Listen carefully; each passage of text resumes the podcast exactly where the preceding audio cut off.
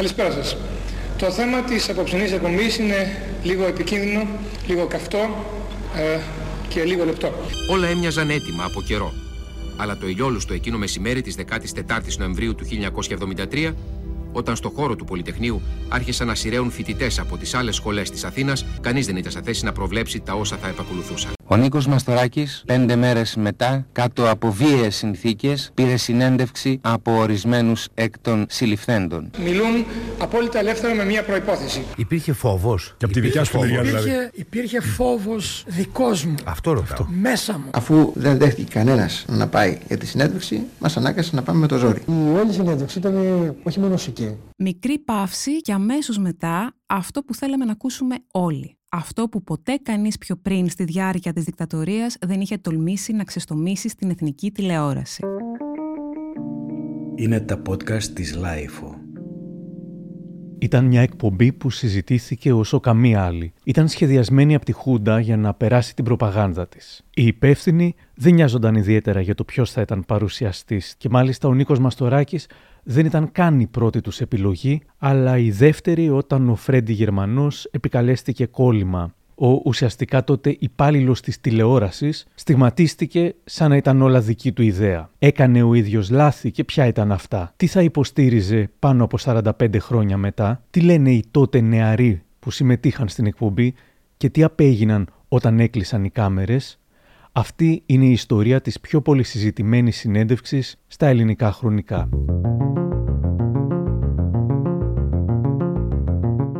Γεια χαρά!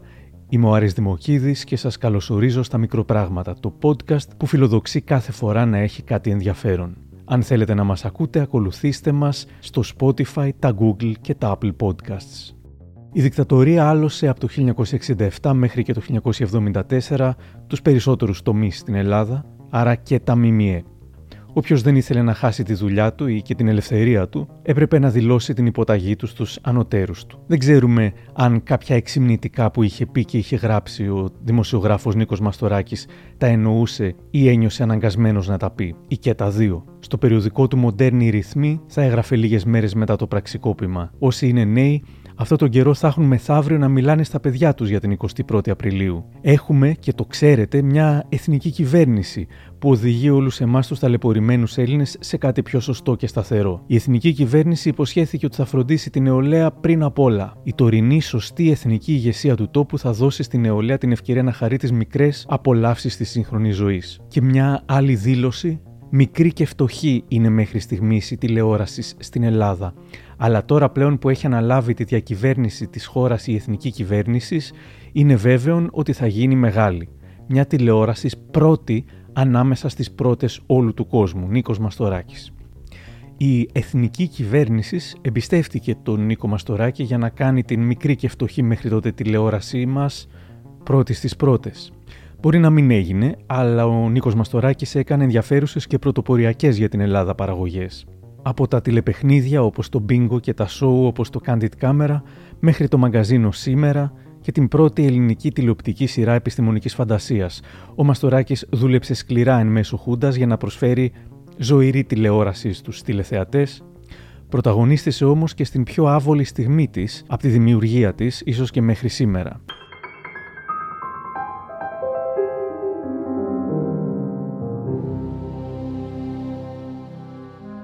Ασπρόμαυρη εικόνα.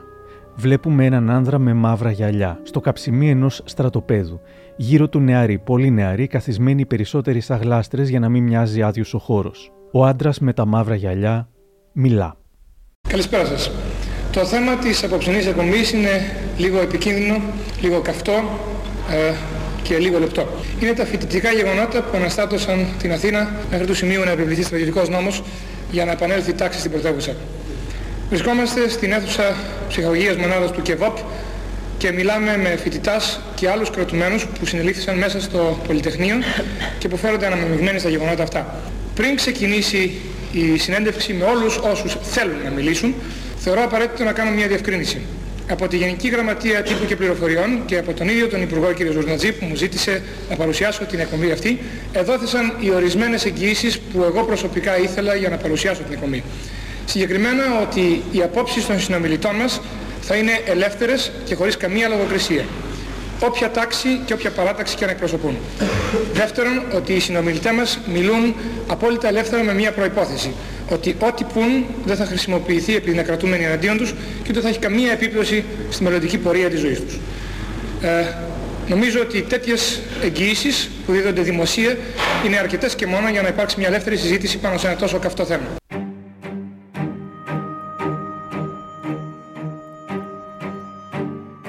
Ο Γιώργος Κοκκινίδης ήταν από αυτούς που βγήκαν στην τηλεοπτική συνέντευξη και στη συνέχεια ανακρίθηκε, βασανίστηκε, φυλακίστηκε. Ε, εσείς. Εγώ ονομάζομαι Κοκκινίδης Γιώργος.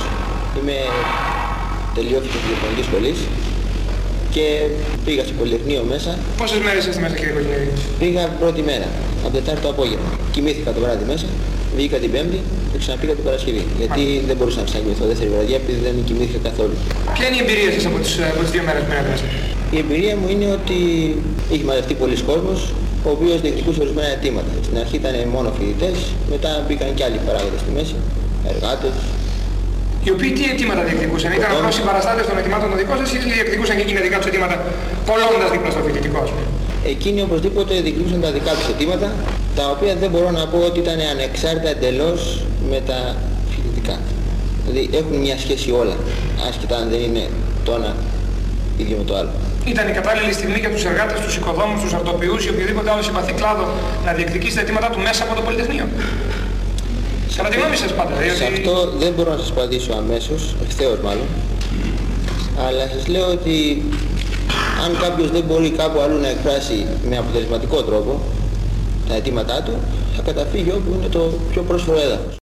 19 χρόνια μετά, ο Κοκκινίδης θα μιλούσε στο Μέγκα. Είμαστε κρατούμενοι στο ΚΕΒΟΠ σε μια αποθήκη. Ένα απόγευμα ήρθαν και μας πήραν για κάποια συνέντευξη που θα μας έδινε, που θα δίναμε στο Μαστοράκι. Αφού δεν δέχτηκε κανένας να πάει για τη συνέντευξη, μας ανάγκασε να πάμε με το ζόρι. Η συνέντευξη αυτή έγινε κάτω από συνθήκες οι οποίες είναι λίγο πολύ γνωστές. Από μια μεριά υπήρχαν διαβεβαιώσεις ότι δεν θα πάθει κανείς τίποτα και από την άλλη απ' έξω ακούγαμε τα τάξεις να μου γκρίζουν. Φυσικά αυτό συνέβαινε μέσα σε ένα στρατόπεδο με όλη τη στρατιωτική ηγεσία πίσω από τις κάμερες, το Ζουρνατζή και άλλα πολιτικά πρόσωπα και φυσικά ας πούμε κάτω μια τεράστια ηθική πίεση, ψυχολογική πίεση. Το ίδιο βράδυ, μετά από μερικές ώρες δηλαδή, ήρθαν και με πήραν από την αποθήκη που ήμουν κρατούμενος, δύο της ασφαλείας, και με πήγαν στη Γενική Ασφάλεια Αθηνών. Και έτσι άρχισε ένας κικαιώνας ανακρίσεων, που ξεκίνησε με απειλές, με φάλαγγα, με εικονική εκτέλεση, με εσά και με κορδαλό.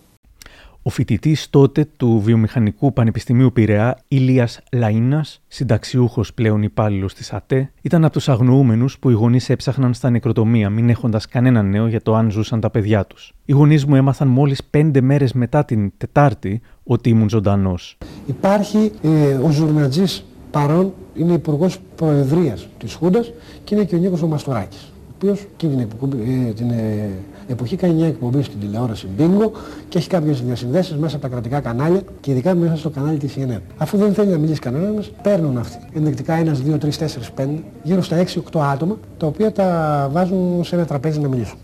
Κάπου εκεί το πλάνο ήταν λίγο φτηνό, λίγο ελλειπές και αναγκάζονται και παίρνουν άλλα 10 άτομα. Μέσα στα 10 δεύτερα άτομα είμαι και εγώ. Ουσιαστικά φτάνουμε στο σημείο και σερνόμαστε σε μια συνέντευξη την οποία θέλει να κάνει ο Μαστοράκης, θέλει να την κάνει η προπαγάνδα της Χούντας, να δείξει την άποψη την οποία ήθελε εκείνη την εποχή, ότι οι φοιτητές δεν ευθύνονται για αυτά που γίνανε στο Πολυτεχνείο, αλλά αλότρια στοιχεία με το φοιτητικό χώρο εισβάλλανε και δημιουργήσαν αυτά τα οποία γίνανε. Η όλη συνέντευξη ήταν όχι μόνο σικέ. Καταρχήν εμείς οι 10-15, εκ των οποίων οι 8 μιλήσανε, συρθήκαμε σε αυτή τη συνέντευξη. Δεν είχε κανένας τη διάθεση από εμάς να πάει να μιλήσει. Απλώς συρθήκαμε για να κάνουμε αυτή την εκπομπή που ήθελε να κάνει ο Μαστοράκης ή ήθελε να κάνει η Χούντα. Η πιο αναλυτική περιγραφή που βρήκαμε ήταν αυτή της Μιράντας Απειρανθήτου Δρογκάρη, συζύγου ενός εκ των πρωταγωνιστών της συνέντευξης, του Γιώργου Δρογκάρη, η οποία έγραψε στο βιβλίο του Χάρη Μακρυγιώργου «Το χαμένο τίμημα». Αποσπάσματα από το κείμενό της διαβάζει η Μαρία Δρουκοπούλου. Φεύγω απρόθυμα από το Πολυτεχνείο για το σπίτι. Μόλις φτάνω, ανοίγω το ραδιόφωνο. Σταθμός Πολυτεχνείου. Ο σταθμός των ελεύθερων αγωνιζόμενων φοιτητών, των ελεύθερων αγωνιζόμενων Ελλήνων. Δεν πιστεύω στα αυτιά μου. Επιτέθηκαν. δακρυγόνα και φασαρίες. Τα τάγκς κατέβηκαν στην Αθήνα. Αρχίζουν τα τηλεφωνήματα σε όλους τους φίλους και τα μέλη της οικογένειας. Είμαστε όλοι καλά, είμαστε όλοι πίσω; Ξενυχτώ με το τρανζιστοράκι στο αυτί, ακούγοντας τις εξελίξεις από το σταθμό του Πολυτεχνείου. Την άλλη μέρα ξανά τηλεφωνήματα, αγωνία. Όλοι έχουν γυρίσει, είναι καλά. Αλλά ο Γιώργος στο σπίτι του δεν έχει γυρίσει, δεν ξέρουν τίποτα, καμιά είδηση. Παίρνω κάθε μέρα. Η επόμενη φορά που τον είδαμε ήταν στην περίφημη εκπομπή. Είχαμε μαζευτεί με διάφορους συγγενείς για να δούμε την εκπομπή που είχε ανακοινωθεί. Καλέ, μου λέει η μαμά μου, ο Γιώργος Οδρογκάρη δεν είναι αυτός. Δύσκολα τον αναγνώριζες με κουρεμένα μαλλιά και γένια. Τη στιγμή που βγήκατε από το Πολυτεχνείο και συνέχιστε. Μέχρι σήμερα που γίνεται αυτή η συνέντευξη που μαγνητοσκοπείτε στο, στο κέντρο ψυχολογίας μονάδος του ΚΕΒΑΠ, ποια ήταν η πορεία σας, εσείς παραδείγματος χάρη; Συνελήφθημε, μας άφησαν να φύγουμε από το Πολυτεχνείο και συνελήφθημε έξω από τη σχολή των Ευελπίδων. Όπου και έχω πω ό,τι θέλετε, μας κούρεψαν. Ακόμα και κορίτσια. Ε, από εκεί μεταφέρθημε ε, στην ε, Υποδιεύθυνση Ασφαλείας Παστίων στη Νέα Ιωνία, αφού περάσαμε από την Γενική Ασφάλεια Αθηνών, από τη Σχολή Χωροφυλακής και από την Υποδιεύθυνση Ασφαλείας Αθηνών, τα οποία ήταν γεμάτα και δεν μπορούσαν να μας δεχτούν. Και εδώ φτάσαμε μια ομάδα από εκεί χτες το βράδυ. Οι κυβερνητικές ανακοινώσεις ε, μιλούν για έναν ορισμένο αριθμό νεκρών. Ε, οι διαδόσεις, αυτές που κυκλοφορούν στο σπίτι μου, στο σπίτι σας και στο, στις γειτονιές, μιλούν για ένα πολύ μεγαλύτερο αριθμό νεκρών και δραματιών. Τι πιστεύετε σας είπα, σας είπα ότι όλη την Παρασκευή ήμουν μέσα στα κτίρια του ΔΑΤ. Αλλά πιστεύετε ότι μπορούν να έχουν σκοτωθεί 500 άνθρωποι στους δρόμους και στο Πολυτεχνείο; Το 500 είναι λίγο μεγάλο νούμερο, αλλά ότι υπάρχουν εκεί πρέπει να υπάρχουν. Άλλωστε, δύο ή τρεις αναφέρθησαν ότι πέθαναν στο ιατρείο ή ότι είχαν θανάσιμο τραύμα. Στο ιατρείο του Πολυτεχνείου τους έπαιρναν απ' έξω. Δεν ήθελα, ήθελα, ήθελα την ερώτηση προηγουμένως, θα τη συμπλήρωνα με την εξής ερώτηση. Ε, σας φέρθηκαν καλά ή σας φέρθηκαν άσχημα από τη στιγμή που συνελήφθητε μέχρι τώρα και σας παρακαλώ πολύ να μου απαντήσετε ε, με θάρρος και ειλικρίνεια δεν έχει καμία σχέση με το γεγονός ότι γίνεται στο ιδιωτικό χώρο. Ε, τη στιγμή της συλλήψεως ήταν, ε, μας αφέστησαν λίγο άσχημα. Στο άλλο στο μαρτυρί και του θύμα του πρέματος και ορισμένα χτυπήματα που έγιναν που μάλλον οφείλονται σε εκνευρισμό της στιγμής. Από εκεί και πέρα και στη χωροφυλακή και εδώ μας έχουμε έρθει καλά. Παρακολουθούμε με προσήλωση όλη την εκπομπή. Όλοι στηρίζουμε τις ελπίδες μας στο τι θα υποθεί. Καταλαβαίνεις που το πάει ο Μαστοράκης από την αρχή. Αναρχικά στοιχεία που θέλουν απλώς να ανατρέψουν την ένωμον τάξη χωρίς να προσφέρουν λύσεις, μη αφήνοντας άλλη επιλογή στην κυβέρνηση παρά την επέμβαση και παράλληλα απόσυση των ευθυνών της για τα τραγικά συμβάντα που ακολούθησαν. Σε πρώτο πλάνο, ένα παιδί με μαλλιά μαζεμένα σε κοτσιδάκι. Πολύ αναρχικό στερεότυπο για την εποχή. Όπως έμαθα αργότερα από τον Γιώργο, αυτό το παιδί που είχε ένα τσιρότο πάνω από το φρύδι γιατί είχε φάει ξύλο, υποτίθεται ότι το έβαλε στη συζήτηση για να το ρωτήσει για τον τραυματισμό του και μόνο αυτό δεν τον ρώτησε. Αντίθετα, επέμενε να τον ρωτά τι δουλειά είχε στο Πολυτεχνείο αφού δεν ήταν φοιτητής. Και ξαφνικά όλα αλλάζουν στη συζήτηση. Αυτά τα παιδιά αρχίζουν να μιλάνε για αιτήματα πραγματικά, για προτάσεις. Εκεί ο Μαστοράκης ξαφνιάζεται. Δεν περίμενε τέτοιες απαντήσεις. Προσπαθεί να γυρίσει τη συζήτηση στα συνθήματα. Θα πρέπει να δεχτείτε ότι από εκεί και πέρα τα συνθήματα που ακούστηκαν από το σταθμό του Πολυτεχνείου δεν ήταν μόνο φοιτητικά. Τα αιτήματα που ο κόσμος έμαθε δεν ήταν αυτά που μου εκθέτετε εσείς τώρα. Ο Δρογκάρης λέει Αυτά ήταν τα βασικά αιτήματα. Από εκεί και πέρα το να υπάρχει μια δημοκρατική διοίκηση στο φοιτητικό χώρο συνεπάγεται περισσότερες ελευθερίες και στο γενικό χώρο. Μαστοράκης. Ποιος τα έγραψε αυτά τα συνθήματα, γιατί με κάνετε να πιστεύω ότι οι φοιτητές δεν είχαν καμία σχέση με συνθήματα όπως λαοκρατία, αναρχία, κάτω οι πάντες. Υπήρχαν τουλάχιστον 20 συνθήματα με τη λέξη κάτω. Δρογκάρη. Μερικά κάτω ήταν και φοιτητικά. Μαστοράκης. Μπορείτε να μου τα αναφέρετε; Δρογκάρη. Το ότι θέλουμε δημοκρατία δεν νομίζω ότι είναι. Μαστοράκης διακόπτη συνενετικά. Νομίζω ότι θα ήταν παράλογο όποιος θα μπορούσε να σας αρνηθεί το ότι το να θέλετε δημοκρατία είναι αντίσταση. Δρογκάρη. Από εκεί και πέρα το κάτω η εξουσία δεν νομίζω ότι ήταν φοιτητικό. Μικρή παύση και αμέσως μετά αυτό που θέλαμε να ακούσουμε όλοι. Αυτό που ποτέ κανείς πιο πριν στη διάρκεια της δικτατορίας δεν είχε τολμήσει να ξεστομίσει στην εθνική τηλεόραση. Αρκεί η εξουσία να πηγάζει από το λαό. Θέλουμε εξουσία που να πηγάζει από το λαό.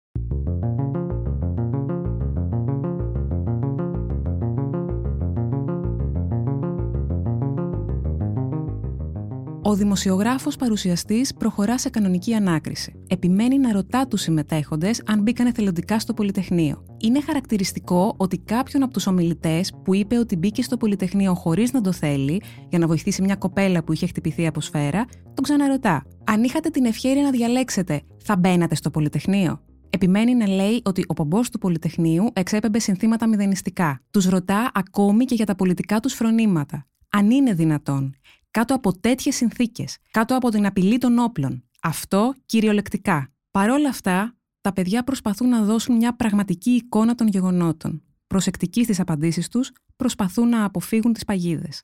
Αφήνουν υπόνοιες για στοιχεία που μπήκαν στο Πολυτεχνείο για να προκαλέσουν σύγχυση και να δώσουν ψευδή εικόνα αναρχίας, εκφράζουν φόβους για προσπάθεια της άρχουσας τάξης να διαστρεβλώσει τα γεγονότα. Ο Γιώργος λέει «Δεν ξέρω τι εικόνα έχει δοθεί προς τα έξω. Μιλούν για τη συμπαράσταση του κόσμου και για την ομοψυχία. Προσπαθούν να δείξουν την εικόνα της έκτασης των συλλήψεων και της σοβαρότητας της κατάστασης που προέκυψε με τους νεκρούς και τους τραυματίες.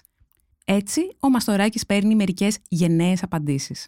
Θα ήθελα να σας ρωτήσω με την ευκαιρία, αν αύριο τελειώνοντας αυτή η ιστορία βγαίνατε ξανά και πηγαίνατε ξανά στο Πολυτεχνείο, θα ξανακάνατε ό,τι κάνατε διεκδικώντας τα ίδια δίκαια αιτήματα με μεγαλύτερη προσοχή αυτή τη φορά.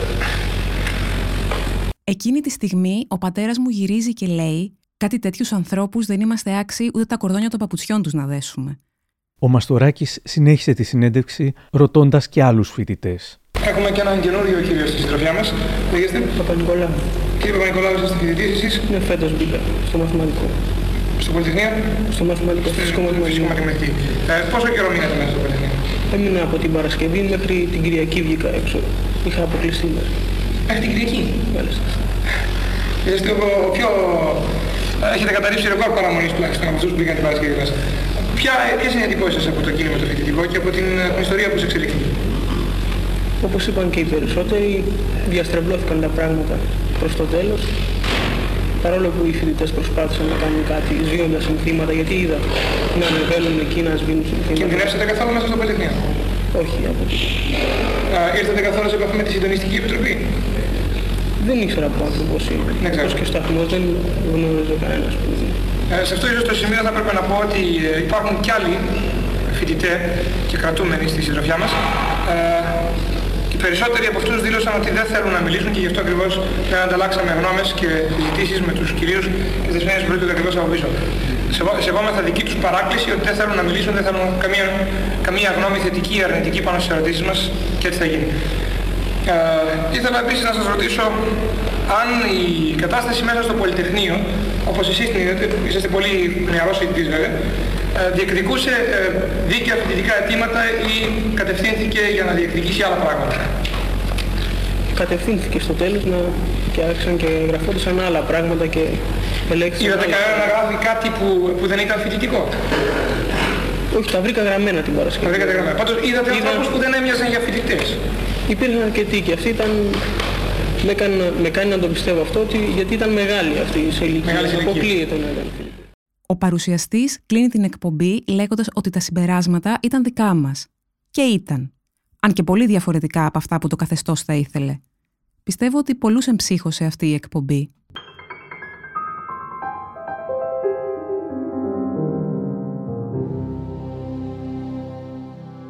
Τι έγινε όμως μετά τη συνέντευξη; Ξαναείδα το Γιώργο τα Χριστούγεννα, παραμονή νομίζω, σε μια χριστουγεννιάτικη γιορτή του περιοδικού μεταξύ μας που βγάζαμε με μια παρέα. 20 κιλά πιο αδύνατος, αλλά κατά τα άλλα φαινόταν καλά. Δεν έδινε σημασία στο ξύλο που έφαγε όμως, ούτε μίλαγε γι' αυτό αν δεν τον ρώταγες. Το μόνο που έλεγε ήταν: Άλλοι φάγανε περισσότερο ή το μυστικό όταν σε βαράνε είναι να λιποθυμήσεις όσο το δυνατό πιο γρήγορα. Μετά δεν καταλαβαίνεις τίποτα. Για το μαστοράκι μου είπε: Κρίμα ένας άνθρωπος με τέτοιες ικανότητες να μπλέξει έτσι με τη Χούντα. Τους επόμενους τρεις μήνες έμεινε υπό περιορισμό κάτω από στενή παρακολούθηση της ασφάλειας. Μετά από αυτό το διάστημα γίναμε πια αχώριστοι. Ο Ηλίας Λαΐνας που ακούσαμε πριν κατάφερε να επιστρέψει στο Αγρίνιο για διακοπές τα Χριστούγεννα του 73. Δεν μου μιλούσε κανείς, τσα έλεγε, και όλοι με απόφευγαν. Φοβούνταν προφανώς μήπως μπουν στο στόχαστρο της αστυνομίας. Μάλιστα στο στέκι που σύχναζα ως νέος μου είπανε «Ηλία μην ξανάρχεσαι γιατί απ' έξω περνάει η αστυνομία και κοιτάει συνέχεια μέσα». Έκανα βόλτες στην πλατεία μόνος μου. Όταν όμως το καλοκαίρι του 1974 έπεσε η Χούντα, όλοι θυμήθηκαν τον νεαρό Ηλία, τον πλησίαζαν και του λέγανε «Θυμάσαι Ηλία που ήμασταν μαζί στο Πολυτεχνείο»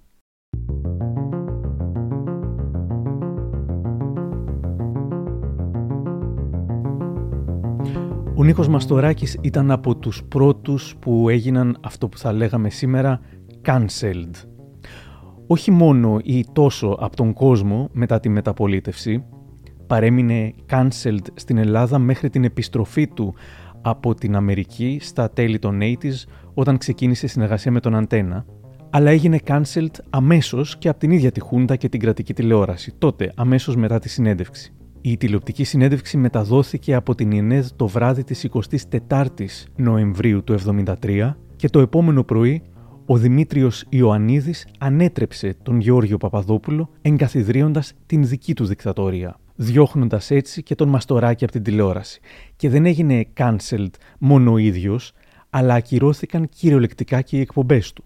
Π.χ. το τηλεπαιχνίδι «Ο καλύτερος θα νικήσει» με τον Terence Quick ή το «Πείτε την αλήθεια» με την Πέτη Λιβανού ή η σειρά με τον Γιώργο Κωνσταντίνου «Έτσι είναι η ζωή». Όλα κόπηκαν απότομα με την επικράτηση του δικτάτορα του Δημήτρη Ιωαννίδη.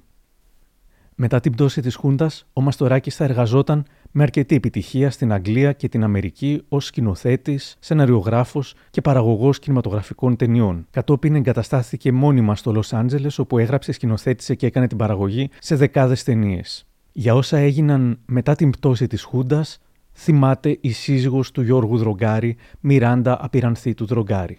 Η Ελευθερία δημοσιεύει απομαγνητοφωνημένη και την περίφημη εκπομπή. Ο Μαστοράκης διατείνεται ότι κανένα από τα παιδιά δεν έπαθε τίποτα μετά τη συνέντευξη. Ο Γιώργος απαντάει με μια επιστολή που δημοσιεύεται. Την έχω φυλάξει. Αγαπητή Αθηναϊκή, με σχετική καθυστέρηση έρχομαι να απαντήσω σε θέμα που με αφορά προσωπικά. Καταρχάς διαψεύδω το γεγονός ότι είμαι ο μόνος που γνώρισα την ανάκριση της ΕΣΑ. Ο Δημήτριος Ακελάρης είχε ακριβώς την ίδια συμπεριφορά να αντιμετωπίσει. Την ίδια συμπεριφορά, βέβαια, αντιμετώπισαν και πολλοί συγκρατούμενοι του ΚΕΒΟΠ, Ηλίας Αγγέλικας, Ηλίας Κατοπόδης, Στέφανος Κοσταρέλη. Και την εκπομπή του κυρίου Μαστοράκη υπάρχουν ακόμη ορισμένα ερωτηματικά. Εκτός όσων δήλωσε στην εφημερίδα σας, θα ήθελα να δοθούν ακόμα ορισμένες διευκρινήσεις για να μπορούμε να κρίνουμε σωστά τον κύριο Μαστοράκη. Ο κύριος Μαμέλης εδέχθη να μιλήσει όταν σε μία από τις συζητήσεις που έκανε πρώτης εκπομπής, ο κύριος Μαστοράκης είπε ότι θα ρωτήσει μόνον πώς μας εφέρθησαν. Γιατί ο κύριος Μαστοράκης ερώτησε μόνον εμένα πώς μας είχαν συμπεριφερθεί, σημειωτέων γνώριζε ότι δεν είχα περάσει από την ασφάλεια και δεν είχα κακοποιηθεί, αντίθετα από ό,τι είχε συμβεί με τον Σακελάρη. Ειδικά για τον Σακελάρη, διεκόπη δις η μαγνητοσκόπηση, διότι, όπως είπαν οι τεχνικοί, τη φωνή του δεν την έπιαναν τα μικρόφωνα. Ιστιού τον βαθμό είχε κακοποιηθεί και το εγνώριζε ο κύριος Μαστοράκης. Τρίτον, κατά τη διακοπή που αναφέρεται στη συνέντευξη, ότι δηλαδή ένας σερβιτόρος ήρθε και πάσαρε μια ερώτηση στον Μαστοράκη, η ερώτηση του σερβιτόρου ήτο «Ρώτησέ τους δια την συντονιστική επιτροπή». Αμέσως οι τεχνικοί διέκοψαν καταθορυβημένη τη λήψη, λέγοντας ότι το έπιασαν τα μικρόφωνα. Η απάντηση του κυρίου Μαστοράκη ήταν «Κάνω ντοκιμαντέρ, ό,τι πιάσουν τα μικρόφωνα».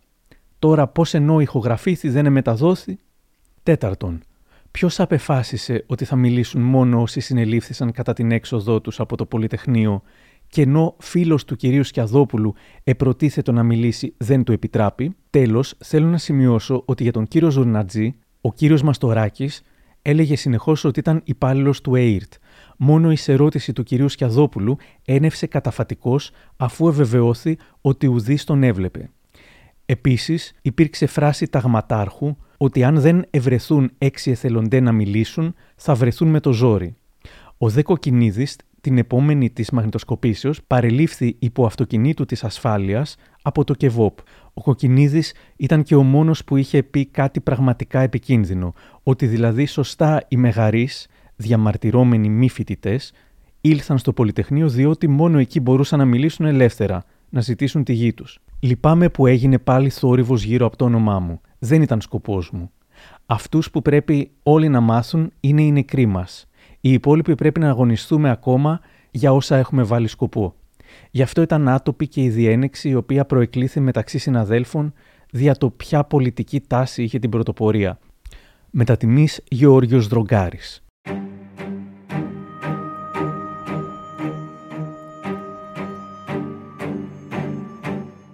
Έπονται εκλογές στο δημοψήφισμα για το βασιλιά ο Γιώργος είναι η ψυχή της διοργάνωσης, νίκη των δημοκρατικών δυνάμεων. Έχουμε βέβαια και τα συνδικαλιστικά. Αποχουντοποίηση, δημοκρατική εκπροσώπηση των σχολών, αναμόρφωση στο χώρο της παιδείας. Και ο καιρός περνούσε. Και μαθαίναμε να ζούμε με την καινούρια μας δημοκρατία. Και κάποια στιγμή βαρεθήκαμε και τη δεξιά. Δικαιώθηκε ο αγώνας. Αλήθεια, είναι φοβερό πώς μερικές συνηθισμένες απλές λέξεις ή και άλλες ξεχασμένες συνδέονται, διαπλέκονται και αποκτούν ξαφνικά μια άλλη υπόσταση. Αλλαγή, μικρομεσαίη, ανάδελφος, κλαδική, πρασινοφρουρός, αυριανισμός. Ο Γιώργος ήταν στο εξωτερικό για μεταπτυχιακά. Οι εκλογές του 81 μας βρήκαν στη Γερμανία. Χαρήκαμε φυσικά για την απαλλαγή από τη δεξιά. Ο Γιώργος επιστρέφει μετά από ένα χρόνο. Είναι και το στρατιωτικό. Κατάταξη στην αεροπορία. Ειδικότητα, δακτυλογράφος. Έχεις ξαναδεί δακτυλογράφο με 9 δάχτυλα, μου λέει σκασμένος στα γέλια. Τελικά, ο δακτυλογράφος ανακαλύπτει μια μισοτελειωμένη, ξεχασμένη μονάδα βιολογικού καθαρισμού αποβλήτων στο θέρετρο των αξιωματικών στον Άγιο Ανδρέα. Την ξανασχεδιάζει, την τελειώνει, τη θέτει σε λειτουργία, δημοσιεύει και μια επιστημονική εργασία και παίρνει και έφημο μνήμα από το στράτευμα. Η μονάδα λειτουργεί μέχρι σήμερα, όπως μαθαίνω. Μετά τα διπλώματα και τον στρατό, η ανώμαλη προσγείωση στην πραγματικότητα.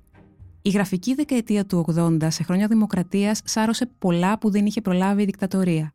Μα πώς είναι δυνατόν, διερωτάσαι, τόσοι που τόλμησαν και δεν δίστασαν να παλέψουν και να ρισκάρουν και τη ζωή τους ακόμα για κάποια ιδανικά, να πέσουν τελικά στις παγίδες του λαϊκισμού, του παραγοντισμού και της μυσαλλοδοξίας. Τόσο ισχυρή είναι η δίψα για εξουσία, για τα προσωπικά μικροσυμφέροντα, για εύκολα κέρδη. Ο Γιώργος ψάχνει για δουλειά. Κάνει αίτηση στην Ασπροφός, θηγατρική των διηληστηρίων Ασπροπύργου. Ο διευθυντής που του παίρνει συνέντευξη μένει άναυδος από τις γνώσεις του. Παρ' όλα αυτά, τον καλούν ακόμα δύο-τρει φορές και σκέφτονται αν θα τον πάρουν. Δεν είναι δικός μας, λένε κάποιοι, δηλαδή δεν ήταν Πασόκ. Μα αυτός θα μας κάνει τη δουλειά, επιμένουν άλλοι. Και τους την έκανε. Μηχανικός σχεδιασμός στην αρχή και αργότερα διευθυντής έργου, δούλεψε για το έργο εξυγχρονισμού των ελληνικών διηληστηρίων, σήμερα ελληνικά πετρέλαια, το καμάρι της ελληνικής οικονομίας. Ενθουσιασμένος με το έργο, αλλά απογοητευμένος από τους πολιτικούς και τα μικροπολιτικά. Αδιέξοδο. Πάμε να φύγουμε από εδώ, μου λέει. Εγώ δεν έπαιξα τη ζωή μου για μια τέτοια Ελλάδα. Δουλεύει στην Ιταλία ως υπάλληλος της Ευρωπαϊκής Επιτροπής. Υπεύθυνος για την εφαρμογή της οδηγίας για την πρόληψη των μεγάλων ατυχημάτων στη χημική βιομηχανία. Οι επιφανείς επιστήμονες του κλάδου λένε ότι το κύριο βιβλίο του αξίζει το βάρος του συγγραφέα του σε χρυσό. Δεν πρόλαβε καν να το δει τυπωμένο. Πέθανε στις αρχές της δεκαετίας του 90. Μπορεί να μην συμφωνείς σε αυτό που θα πω, γιατί ήταν πολύ σεμνός, αλλά πιστεύω, όπως φαίνεται εξάλλου από το έργο του, ότι ήταν ένας άνθρωπος που ήταν ικανός να κάνει τη διαφορά. Και ρωτώ, αν ένας άνθρωπος με τη δημιουργικότητα, την τόλμη και την εργατικότητά του μπορεί να κάνει τη διαφορά, αν μια ομάδα από ενθουσιώδη παιδιά κάτω από τις πιο αντίξωες συνθήκες μπορεί σε χρόνο μηδέν να οργανωθεί, να δημιουργήσει και να γράψει ιστορία, γιατί να μην μπορεί ένας ολόκληρος λαός που μάλιστα τα βασικά του τα έχει εξασφαλισμένα; Αλλά αν θέλει αρετή και τόλμη η ελευθερία, η δημοκρατία θέλει σύνεση και επαγρύπνηση και διαρκή αγώνα, χωρίς να ξεχνά τους στόχους που έβαλε. Γιατί αλλιώς τι νόημα έχουν τα πολυτεχνία;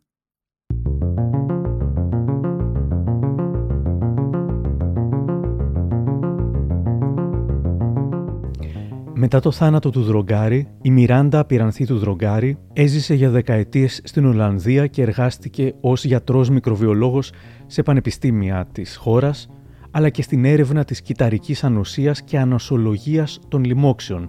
Είναι δηλαδή ειδική στα του κορονοϊού. Η αρχή της πανδημίας μάλιστα το Μάρτιο του 2020 την βρίσκει πλέον στην Ελλάδα, όπου είναι διδάκτορ του Εθνικού και Καποδιστριακού Πανεπιστημίου Αθηνών και επιστημονικά υπεύθυνη στο Ερευνητικό Εργαστήριο Λοιμόξεων. Με συνεντεύξεις της εκείνη την περίοδο εξηγούσε τι συμβαίνει με τον ιό. Αν και πολιτικοποιημένη, δεν ασχολείται ενεργά με την πολιτική. Έχει δύο παιδιά και ένα εγγόνι.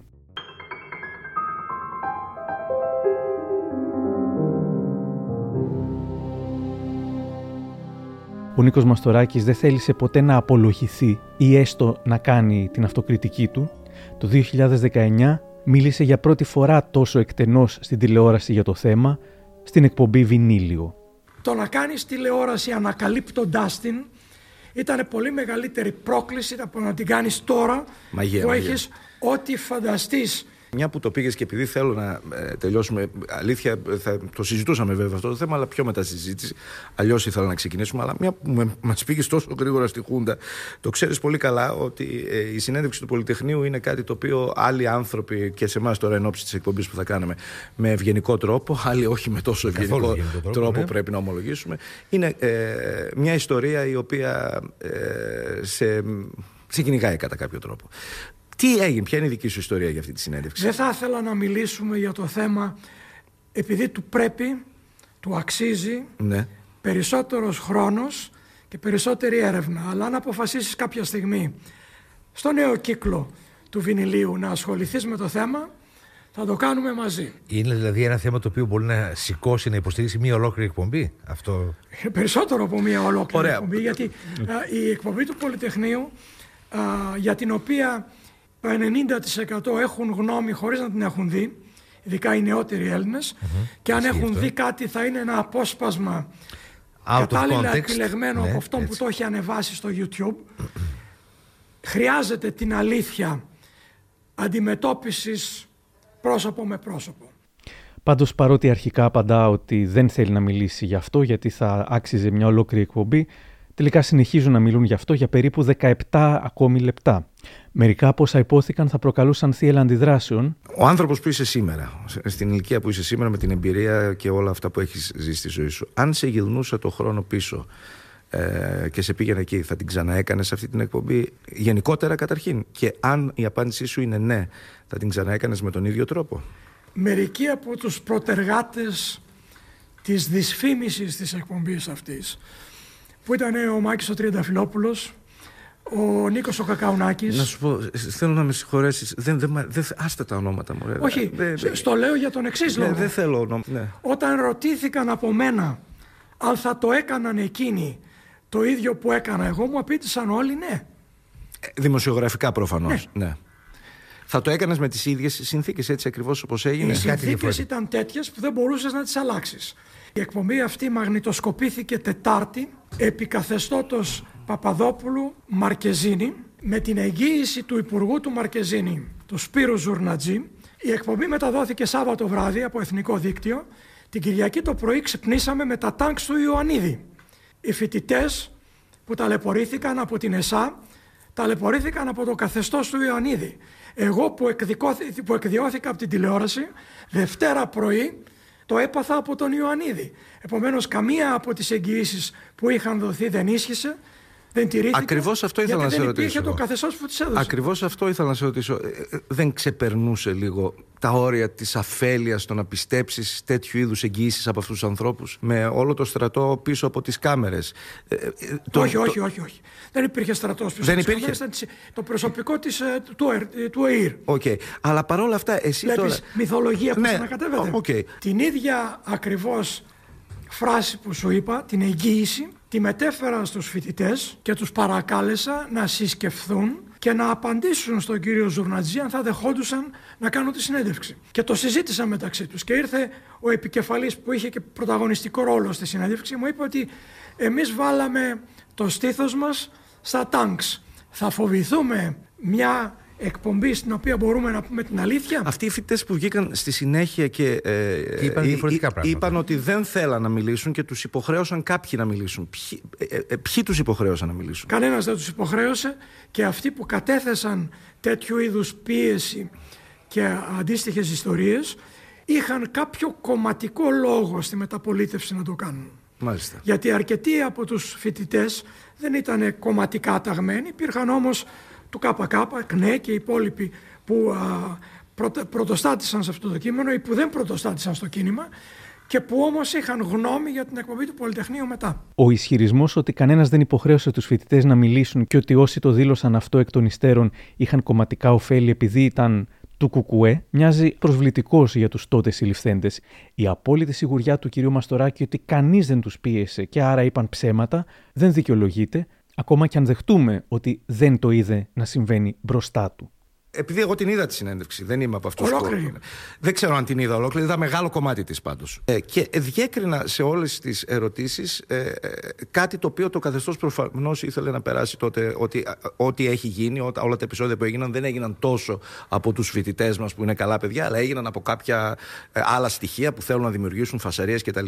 Δεν, δεν μπορώ να πιστέψω αυτό που μου είπες πριν, ότι αν γινούσε στον χρόνο πίσω θα την ξαναέκανες. Με ο άνθρωπος που είσαι σήμερα. Υπήρχε φόβος. Και, και από τη δικιά σου μεριά δηλαδή. Υπάρχει, σε πίεσαν και εσένα. Υπήρχε φόβος δικός μου. Αυτό ρωτάω. Μέσα μου. Αυτό γιατί πες μου. έκανα για πρώτη φορά κάτι που δεν το είχα ξανακάνει.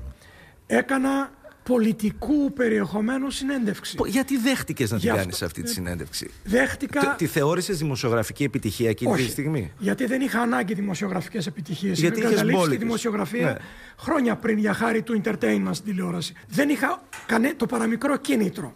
Ο Ζωνατζής με είχε πιέσει πάρα πολύ να την κάνω και επειδή είχα πει όχι τρεις φορές, πριν από μένα είχε πει ο Φρέντι ο Γερμανός που του ζητήθηκε πριν από μένα ότι ήταν άρρωστος και δεν μπορούσε. Εγώ είχα πει απλώς ότι δεν θέλω να το κάνω. Ο Ζορνατζής στην τελευταία φορά που με κάλεσε στο γραφείο του μου είπε θέλω να σας δώσω στο τηλέφωνο ένα φίλο σας για να σας πει τη γνώμη του για την εκπομπή. Και παίρνει τηλέφωνο στο Λονδίνο τον Τάκη το Λαμπρία. Το δεξί χέρι του Κωνσταντίνου Καραμαλή. Ο Λαμπρίας με ήξερε πολλά χρόνια σαν διευθυντής μου στη Μεσημβρινή. Και ήταν πολύ φυσικό να σέβομαι την άποψή του και τη γνώμη του και για το συγκεκριμένο θέμα. Το ρώτησα λοιπόν αν είναι αλήθεια ότι σκόπευε να έρθει να βγάλει τη βραδινή επί καθεστώτος Μαρκεζίνη, Ναι. υποτιθέμενης μελούσης εκδημοκράτησης. Ναι. Έτσι. Και επίσης τον ρώτησα εάν συμφωνούσε στο να κάνω την εκπομπή με τη συνέντευξη των παιδιών του Πολυτεχνείου. Και μου είπε, κύριε Μαστοράκη, εγώ σας συμβουλεύω να την κάνετε. Γιατί θα είναι η πρώτη φορά που θα ακουστεί μια ελεύθερη φωνή στην τηλεόραση της Χούντας. Το ρώτησα, είναι μόνον δική σας γνώμη αυτή κύριε Λαμπρία; Και μου είπε, όχι. Ονόνοητο. Χωρίς, να, χωρίς Ναι, επεξηγήσεις. αλλά πώς γίνεται και αυτός ο άνθρωπος και να πούν πραγματικά Όχι, αυτό που ήταν σκέφτονται; κρατούμενοι. Ήταν κρατούμενοι. Πώς Ναι, πώς αλλά μπορεί ένας που είναι κρατούμενος. Εγώ τους έδωσα την ευκαιρία και θα με εξυπηρετούσε τα μέγιστα να πούν δεν καθόμαστε. Ναι, αλλά. Ο Ζωράτζης ήταν εκεί παρόν και τους είπα ο κύριος με την πίπα που μου είπε να σας πω ότι είναι υπάλληλος της ΕΡΤ. Δεν είναι υπάλληλος της ΕΡΤ, είναι ο υπουργός του Μαρκεζίνη. Από αυτόν παίρνετε τις εγγύησεις. Ξέρετε αν θα τη στηρίσει. Αν Φυσικά πείτε και ότι δεν θα τη στηρίσει όμως. δεν τη στήρισε το καθεστώς που ανέτρεψε Επειδή το, είναι τράπη. το Επειδή είναι Ζωράτζη τράπη. και το τι Μαρκεζίνη. Ναι. Ναι. Στο λέω, εγώ στο λέω, Νίκος, σε κοιτάω στα μάτια και στο λέω. Την είδα τη συνέντευξη και υπήρχαν στιγμές που σ- σφιγγόμουν. Δεν μπορώ να την παρακολουθήσω δηλαδή. Θα ήσουν ανέστητος αν γνωρίζοντας τις συνθήκες υπό τις οποίες έγινε η συνέντευξη αυτή δεν σφιγγώσουν. Δεν σου έκανε εντύπωση ότι έκανα αυτή τη συνέντευξη μέρα μεσημέρι με μαύρα γυαλιά. Γιατί φόρωσες γυαλιά, άλλη. Γιατί είχα μαύρους κύκλους επειδή δεν είχα κοιμηθεί δύο νύχτες. Επειδή θα έκανες αυτή τη Ακριβώς. συνέντευξη. Δεν ήθελες να την κάνεις Δεν αυτή. τη ήθελα να την κάνω. Δεν ήθελες. Και Δεν κανένας ήθελα. άλλος από την ΕΡΤ. Λύγησα όταν ο Λαμπρίας Άφησε να μου εννοηθεί είπε αυτό. ότι η ιστορία ήταν εγκεκριμένη από τον Ναι, Καραμαλή. οπότε όταν σε ρώτησα πριν ότι αν γινούσε στον χρόνο πίσω θα την έκανες, η απάντηση είναι ότι δεν θα την έκανες. Η απάντηση είναι ότι δεν θα την έκανα εάν ήξερα τι θα επακολουθήσει. Γιατί εάν η συνέντευξη αυτή πεζόταν κανονικά αλογόκριτη. Γιατί ήταν αλογόκριτη, ήταν αλογόκριτο ακόμα και ένα σημείο που ένας σερβιτόρος μου φέρνει μια Ναι. ερώτηση από τον Ζουρνατζή. Εδώ συνέχεια θα διαφωνώ μαζί σου. Στο λέω. Ε, κακώς δεν ξεκίνησες τώρα. Ναι, Τώρα κακώς, τελειώσουμε Γιατί σου κιόλας. είπα, τυπι- τυπικά μπορώ να συμφωνήσω ότι είναι αναλογόκριτη. Μπορώ. Αλλά ουσιαστικά, επί της ουσίας, δεν μπορεί να είναι αλογόκριτη μια, εκ- μια συνέντευξη από ανθρώπους οι οποίοι εκείνη τη στιγμή κρατούμενοι από τη Χούντα. Εκείνη την εποχή είχε διαφορετική έννοια το αλογόκριτο. Η ακροδεξιά εφημερίδα Στόχος πίστεψε κατευθείαν αυτό που δήλωσε ο κύριος Μαστοράκης και έγραψε άρθρο. Όλα τα ΜΜΕ έθαψαν την αποκάλυψη Μαστοράκη. Ο ίδιος ο Εθνάρχης ζήτησε να γίνει η διαβόητη εκπομπή για το Πολυτεχνείο. Μια ζωή βολεψάκιας και φυγόστρατος ο κουφός Εθνάρχης. Ωστόσο, η κόρη του Τάκη Λαμπρία, η γνωστή δημοσιογράφος και εκδότρια του ποταμού Αναστασία Λαμπρία, την επόμενη μέρα της συνέντευξης θα έγραφε στο Facebook. Όταν αναφέρεσαι σε νεκρούς, μπορείς να ξεστομίζεις ό,τι θες. Ω κόρη του Τάκη Λαμπρία, αρνούμε να σχολιάσω όσα αδιανόητα είπε χτες ο Νίκος Μαστοράκης. Η αχαλήνωτη φαντασία, understatement σε παρένθεση, και η ναρκισεβάμενη επιπεολαιότητά του κάλπαζαν αυτοκαταστροφικά από τη δεκαετία του 60, τότε που ήταν ταλαντούχος μουσικός συντάκτης στη Μεσημβρινή με τον Λαμπρία διευθυντή και είχε βιαστεί να εμφανίσει ως νεκρό ένα διάσημο μουσικό που είχε τραυματιστεί σε τροχαίο. Νομίζω ότι εννοεί τον Πουλόπουλο. Μνήμη έχουμε ακόμη. Ο Μαστοράκης πούλησε τα πάντα στον Λαμπρία και τον Καραμανλή θα δίσταζε. Καταλήγει η κυρία Λαμπρία.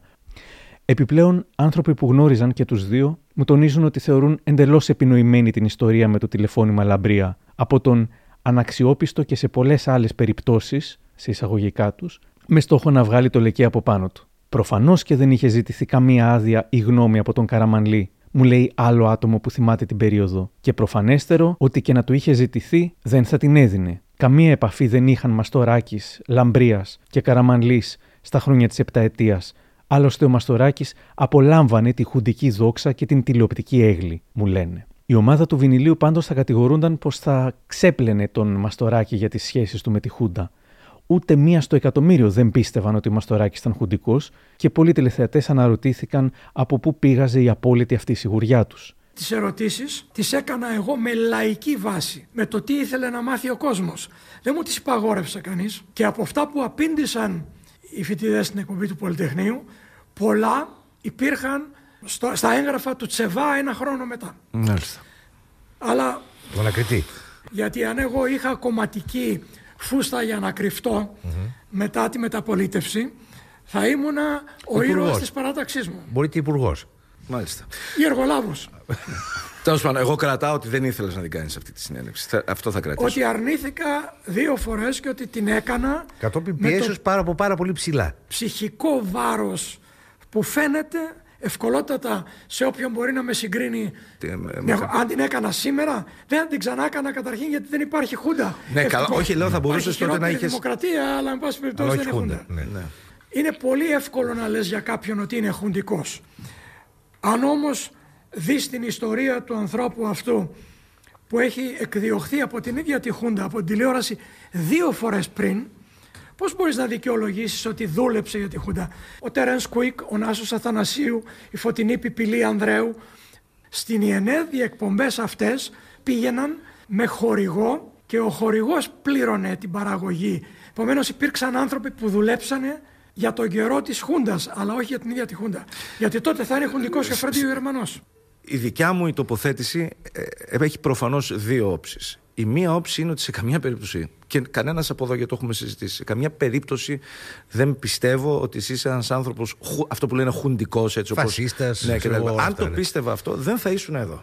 Απλά. Δεν υπάρχει ούτε μία στο εκατομμύριο, γιατί δεν. Ε, ε, δεν θα είχα ενδιαφέρον και ως χουντικός. Όχι, για μένα. Αλλά νιώθω ότι ήταν ένα λάθος που έκανες σε αυτή τη συνέντευξη. Θα, ήταν, θα, ήταν, θα έπρεπε να, να, να, να μην δεχτείς να την κάνεις αυτή τη συνέντευξη. Εάν αποδεχτώ πλήρως αυτό που λες, έχω μια ερώτηση για σένα. Ένας άνθρωπος που έχει 50 χρόνια ιστορίας στο ρεπορτάζ, σε εφημερίδες α, αριστερές όπως το Έθνος, σε περιοδικά, σε τηλεόραση, σε ραδιόφωνο, σε κινηματογράφο, μπορεί και πρέπει να κρίνεται από ένα τέτοιο λάθος; Ε, αν το λάθος είναι ανθρώπινο, όχι σε καμία περίπτωση. Δεν πιστεύω ότι πρέπει να κρίνεται από αυτό ναι, το δεν είχα εξ μάκινα ε, ε, εκεί. Ε, ε, είναι, είναι αναμφισβήτητα ένα ενοχλητικό λάθος, γιατί όπως ξέρεις, ο Έλληνας έχει πολύ άσχημα ε, αισθήματα για την ε, περίοδο της Χούντας και για εκείνο το καθεστώς. Ε, όχι όλος ο Έλληνας. ναι, όχι όλος εδώ που τα λέμε, αλλά τέλος πάντων είναι μια. Το 98%. Μια, είναι μια επταετία που δεν μας ταιριάζει καθόλου, αλλά, που δεν μας αρέσει καθόλου, αλλά παρόλα αυτά όχι είναι. Έτσι είναι. Α το αφήσουμε για την ώρα εδώ. Ναι. Εντάξει, Μόνο για την ώρα. Μετά την προβολή της εκπομπής, ο Μαστοράκης γράφει στο facebook του «Κατόπιν εορτής, το aftermath του πολυσυζητημένου βινιλίου που εκφράστηκε από τα νούμερα θεαματικότητος, τα σχόλιά σας και τα social media δεν αποτελεί φιλοφρόνηση για τον Κανάκη, τους συνεργάτες του και εμένα τον ίδιο, αποτελεί μάλλον ένα δάχτυλο που δείχνει προς την πλήρως αγνοημένη σωστή κατεύθυνση που πρέπει να έχει, αλλά δεν έχει η τηλεόραση. Από την τηλεόραση της εμετικής φόρμουλας, prime time των μπουρδελοσπιτιών με τις βίζιτες, των ευτελών και πρόστιχων τρίωρων μυρικαστικής φιλοσοφίας με ανθιποσελέψ, της τετράωρης βαριεμάρας άπλη των μισθοφόρων gladiators που κάνουν ατέρμονες ανεγκέφαλες δηλώσεις, οι θεατές απαιτούν Α. Τόλμη, Β. Αλήθεια και Γ. Ευπρεπή λόγο. Στοιχεία φαινομενικά απλά και εύκολα για τον κοινό νου, όμως απλησίαστα για τους αρρωστημένους εγκεφάλους προγραμματιστών και καναλωτέτιων, επειδή όλοι οι υπάλληλοι των καναλόρχιων δεν βλέπουν πέρα από τον αμετροεπή εγωισμό τους και κυρίως δεν βλέπουν το κανάλι τους ούτε τα άλλα κανάλια. Δεν μαθαίνουν, δεν διορθώνουν, δεν εξελίσσονται.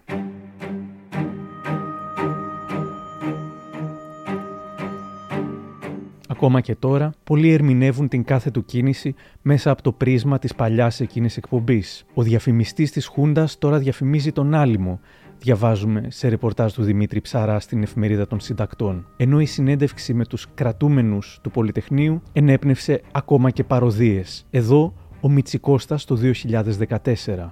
Φίλες και φίλοι, λοιπόν, στο αργά με σεβασμό στην ιστορία του τόπου, τιμούμε σε αυτή την εκπομπή την επέτειο του Πολυτεχνείου με το δικό μας ξεχωριστό α, τρόπο. Α, σκηνοθέτη, α, είπα Πολυτεχνείο και δεν έβαλες γέλια, αν και δεν πάνε στην περίπτωση. Πολύ ωραία. Σκηνοθετική αδεία δικιά μου. Πολύ ωραία πράγμα.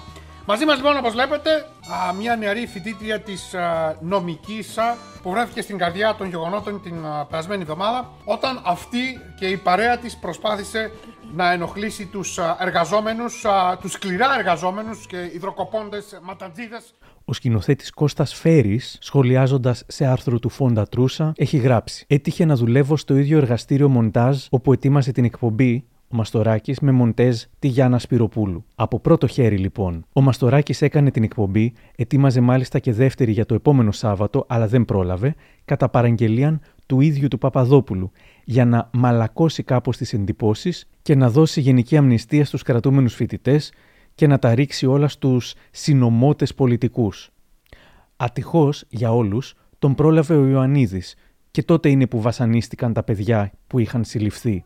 Καταλήγει ο Κώστας Φέρης. Δεν λέω πως ήταν καλό ή κακό, ο Μαστοράκης ήταν και είναι αυτό που είναι και δεν μου πέφτει λόγος. Όταν όμως διαστρεβλώνουμε την ιστορία κάνουμε κακό στην ίδια τη γνώση και την κρίση. Ο δε Φονταστρούσας σχολίασε. Εν τω μεταξύ, οι ερωτήσεις τους στους φοιτητές ήταν πολύ πιο ήπιες από εκείνες που είχε κάνει π.χ. στη Βίκη Λέανδρος και την είχε φέρει σε πολύ δύσκολη θέση. Θέλω να πω ότι είναι το ύφος του τέτοιο τι ανάκριση να κάνει στην TV. Σιγά μην περίμεναν οι χουντοφασίστες αστυνομικοί να ανακρίνει τους φοιτητές ο Μαστοράκης, να τους δείξει τη δουλειά τους, αν είναι δυνατόν.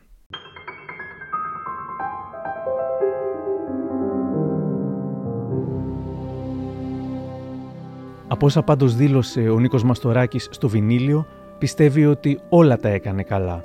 Ευθύνες είχαν όλοι εκτός από αυτόν.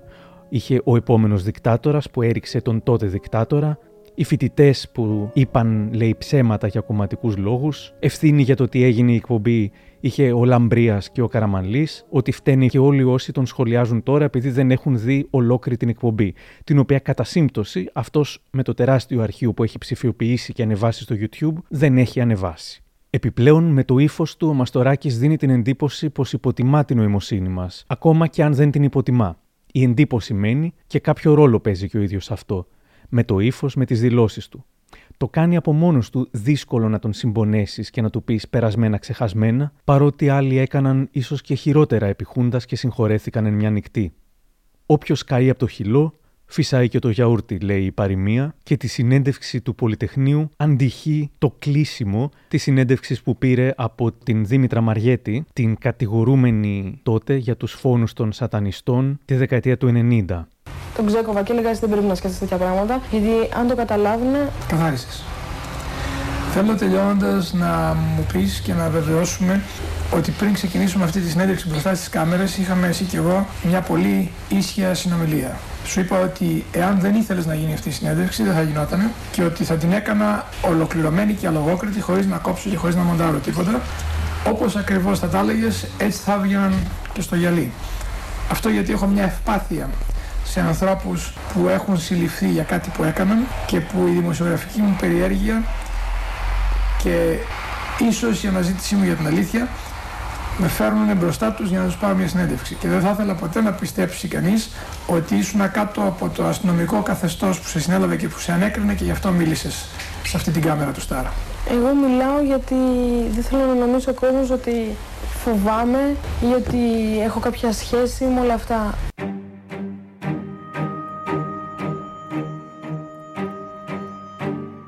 Συχνά η αλήθεια είναι περίπλοκη, οπότε το ότι ο καθένας θα βγάλει τα συμπεράσματά του δεν σημαίνει απαραίτητα πως αυτά τα συμπεράσματα θα είναι σωστά. Θέλω να σας ευχαριστήσω όλους εσάς που μιλήσατε, όλους εσάς που δεν μιλήσατε, αλλά είχατε την καλοσύνη να βρίσκετε μάρτυρες στις συζητήσεις αυτής και να πω στους θεατάς που έτυχε να δουν αυτή την εκπομπή ότι τα συμπεράσματα δεν είναι δική μου προσωπικά δουλειά, ούτε δική μας δουλειά αυτή τη στιγμή. Τα συμπεράσματα τα βγάζει συνήθως ο κόσμος που καταλαβαίνει, πώς ακούει, ζυγίζει και μετράει.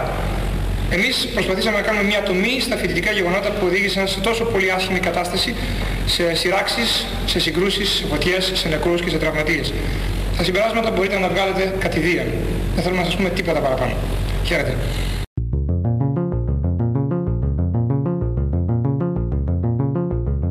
Αν θέλετε να μας ακούτε, ακολουθήστε μας στο Spotify, τα Google ή τα Apple Podcasts. Για χαρά!